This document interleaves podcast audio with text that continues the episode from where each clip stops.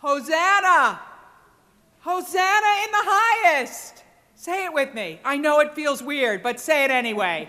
Hosanna! Hosanna in the highest! Now you can sit down. Hosanna. Hosanna is the right word for celebrating what we are celebrating today. Hosanna. The word means save. And Hosanna in the highest doesn't mean save up there, just up there in the heavenlies where, you know, all those angels are. It means save really, save specially, do a super save. The hosannas begun, began with Jesus' entrance into Jerusalem as we celebrated at the beginning of the service. And Jesus came not on a war horse or a stallion. He had nothing to prove. He did not have to flaunt his power because he knew he was king. And so he came on a donkey in a peaceful visit, a visit to his realm, his people, his city, his throne. He was king. He is king, whatever everyone else thought. And the crowd is thrilled, as they usually were. The people who didn't know any better knew what they saw. And they were shouting hosannas, and not only that, they gave Jesus the red carpet treatment with their cloaks and palm branches, giving him a hero's welcome, a victory march. God's Savior has come. He's come, our King.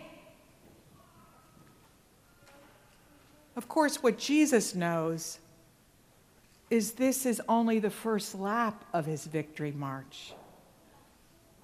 He knows that his entrance into Jerusalem is just the beginning of his kingly authority. It does not end at the temple when he arrives and overturns the money changers' tables and throws out the sacrifice sellers so that once again Gentiles might worship where they were supposed to. This march doesn't end there. This kingly victory entry continues to Gethsemane, where he prays with his sleepy disciples to the home of Caiaphas, the high priest, and the palace of Pilate, who think they know so much. And then once again, Jesus' victory march takes place through the streets of Jerusalem. This time, though, instead of riding on a donkey, Jesus is carrying a cross. But it is still a victory march it is still his kingly entrance. As torturous as it is, Jesus is as much king on the Via Dolorosa as he is on his triumphal entry into Jerusalem a week earlier. And then that ironic seeming sign over the cross Jesus of Nazareth King of the Jews. It wasn't a taunt, it was truth. And then, and then that triumphal entry, that victory march doesn't end. It doesn't end at Calvary. It continues to the grave, to the place of the dead, and then out of the tomb, among his disciples, and finally up, up, up to the throne, the throne that he shares with his Father, a bench where he's preparing a place for you and for me. It is all a victory march into Jerusalem, up to the cross, into the grave, out to the disciples, up to his Father, and out again with the sending of the Holy Spirit. Jesus is King, setting things right. And still, still, he is king.